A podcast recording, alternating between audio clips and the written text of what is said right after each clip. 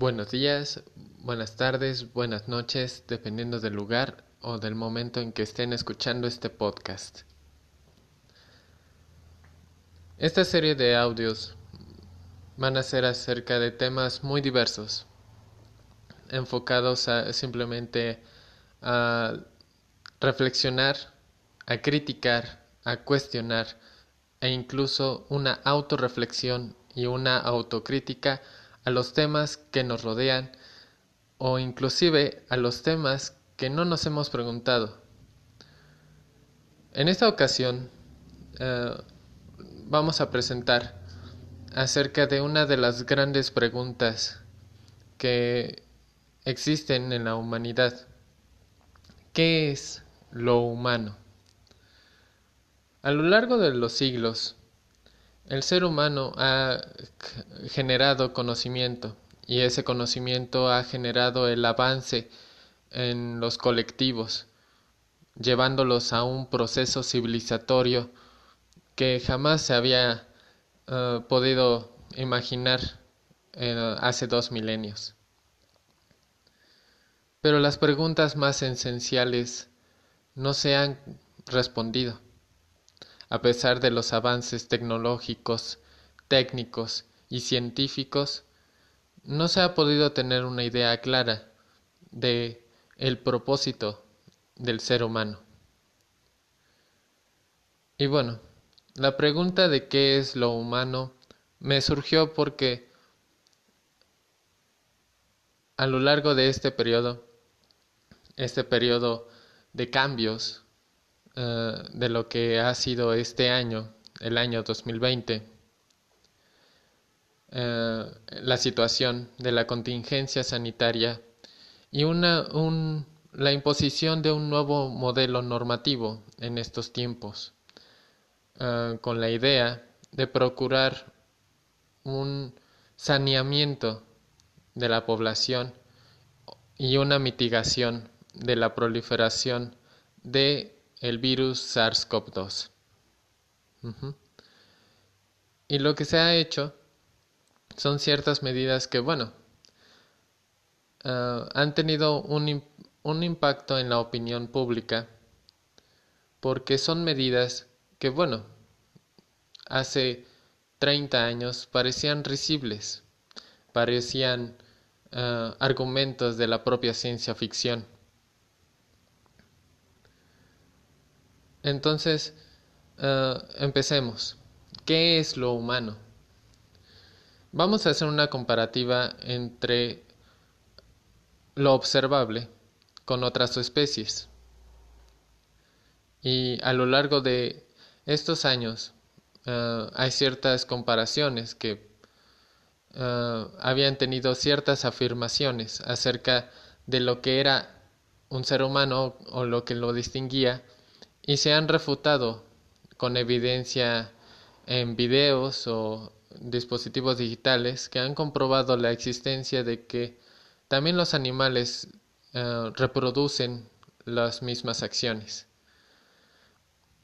Una de las primeras afirmaciones es de que el ser humano era el único ser capaz de generar herramientas. Y a lo largo de los años se ha visto que tanto los primates como algunas aves, como los cuervos, han tenido la capacidad de generar herramientas, sus propias herramientas, para conseguir sus objetivos, principalmente la obtención de sus alimentos. Entonces la utilización de las herramientas no es lo que nos distingue como humanos. Una segunda afirmación era de que nosotros distinguíamos el, lo que es el razonamiento. El razonamiento se trata de un pensamiento lógico acerca de la causa y el efecto de las cosas. Pero bueno, a través de otras especies como perros, gatos, eh, mamíferos en lo general. han podido adaptarse a, las, a los modelos e instrumentos e incluso hábitats humanos y han distinguido las causas y los efectos y han podido aprender. Inclusive hasta esto podría ser un debate acerca de lo que es el condicionamiento clásico, acerca de el estímulo y la recompensa, ¿no? que fue llevado hacia el aprendizaje. Entonces, em, no, eh, esta afirmación también es debatible. Entonces, ¿qué es lo humano? Lo humano existe porque hay una tercera afirmación en que nosotros um, hemos tenido el pensamiento simbólico. ¿Qué es el pensamiento simbólico? El que un objeto o un fenómeno de la naturaleza lo, nosotros lo reflexionemos y le demos un significado un valor. Les daré un ejemplo muy sencillo. El dinero. El dinero es un papel moneda. Relativamente un pedazo de papel tiene un menor valor, pero como es un papel moneda, se le asigna un valor económico. Pero ese valor económico fue dado de la subjetividad humana de su pensamiento simbólico.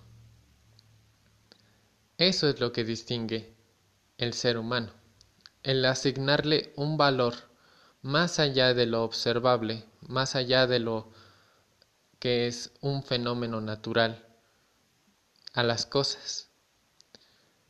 El pensamiento simbólico también eh, sincretiza los pensamientos acerca de las asociaciones de los fenómenos que nosotros percibimos. Es decir, nosotros tenemos una concepción de lo que es el bien o el mal, lo, mm, lo decretado como la moral, lo que es correcto o incorrecto, aunque a paso de los años y de las civilizaciones han cambiado.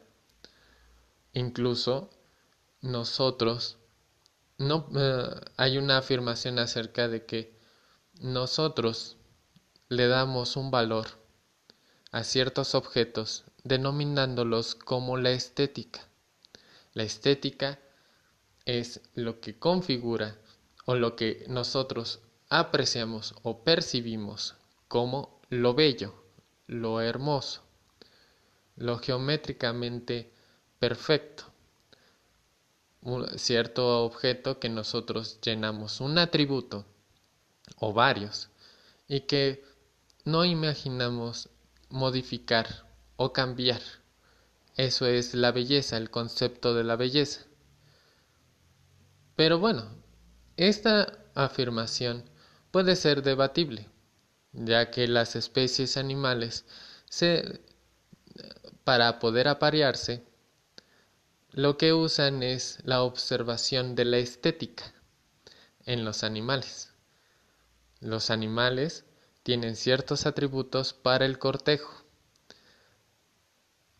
y, uh, utilizan varios, uh, vamos a decir, atributos físicos para lograr ese objetivo, el apareamiento, como las aves. El color del plumaje o la forma, es fundamental para la obtención de ese objetivo. Entonces, quienes eligen, o sea, las hembras o los machos, quienes eligen a sus parejas, usan la observación y tienen una conceptualización acerca de la estética, porque si no, no podrían elegir, no podrían eh, ser selectivos en cuanto a pareja y apareamiento. Entonces la estética no es algo que nos hace humanos.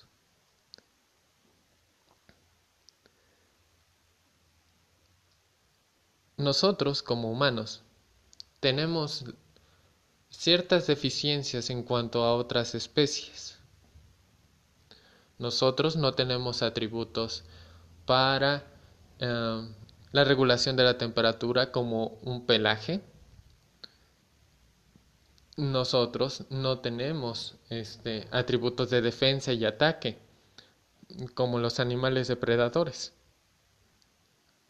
La obtención de garras o de colmillos.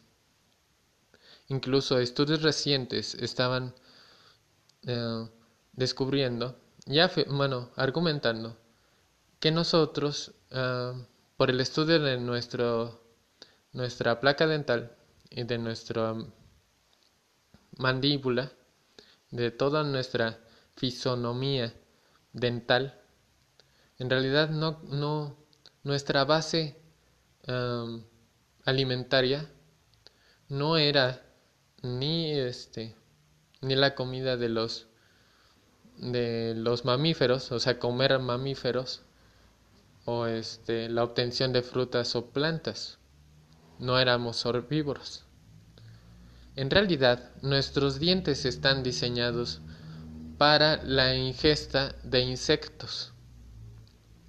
Los insectos tienen un alto contenido en proteína y carbohidratos suficientes para uh, nutrir eh, más que nada en el componente neurológico.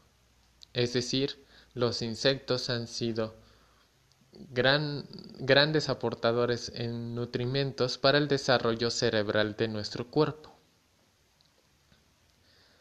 para el desarrollo de nuestro sistema nervioso central. Entonces, ¿cómo es que sobrevivimos?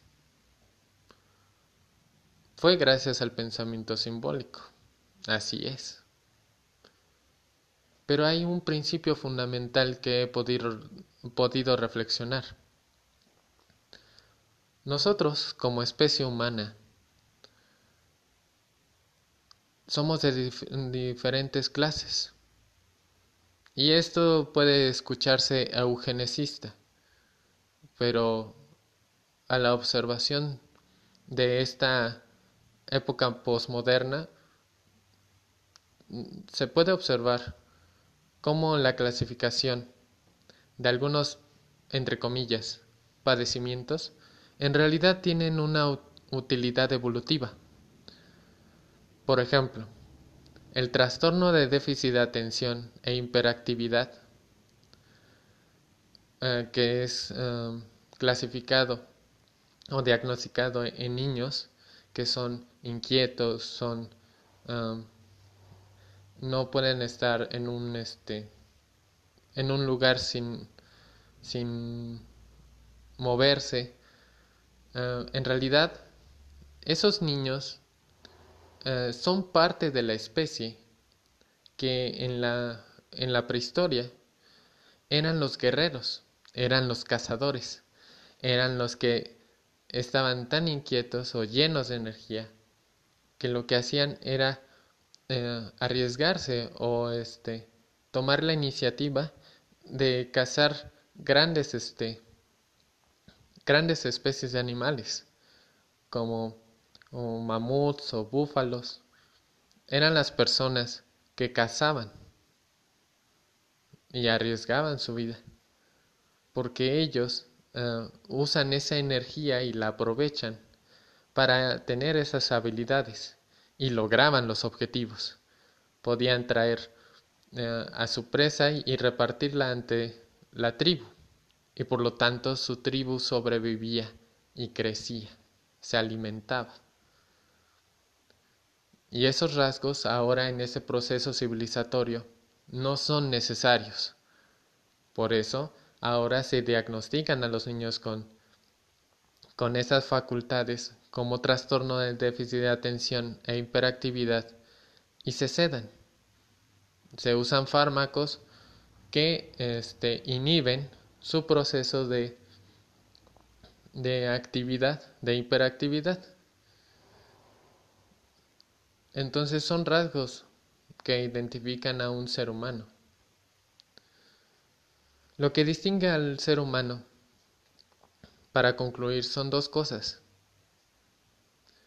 Uno, el conocimiento de la oscuridad, la separación del bien y el mal. Los animales no conocen de bien y mal. Ellos consiguen lo que pueden. Ellos este, matan para sobrevivir.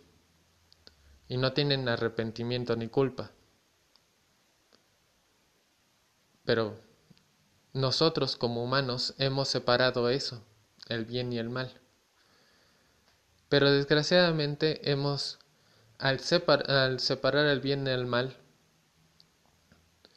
ah, ha padecido de una discrepancia, de una incoherencia, porque ahora, a través de la inteligencia humana, somos capaces de distinguir y de promover el dolor y el sufrimiento. Ahora los seres humanos, al distinguir el bien y el mal y pretender que estamos en el bien, somos más crueles, somos más promotores de la oscuridad. Eso es lo humano. No quiero terminar como algo negativo en este asunto, pero también algo positivo de lo que nos distingue como seres humanos. Es una acción muy simbólica que está a punto de desaparecer. El beso. El beso es el acto simbólico más humano que tenemos. porque representa un símbolo de afección, de cariño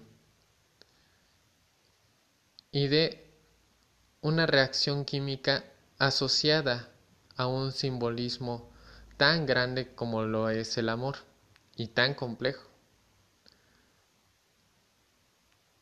Eso lo llevo a colación, porque precisamente ante esta contingencia sanitaria, ha habido ciertas propuestas en países del primer mundo, eh, Europa del norte e incluso eh, Canadá, en el que han promovido la prohibición del beso, del acto de besar.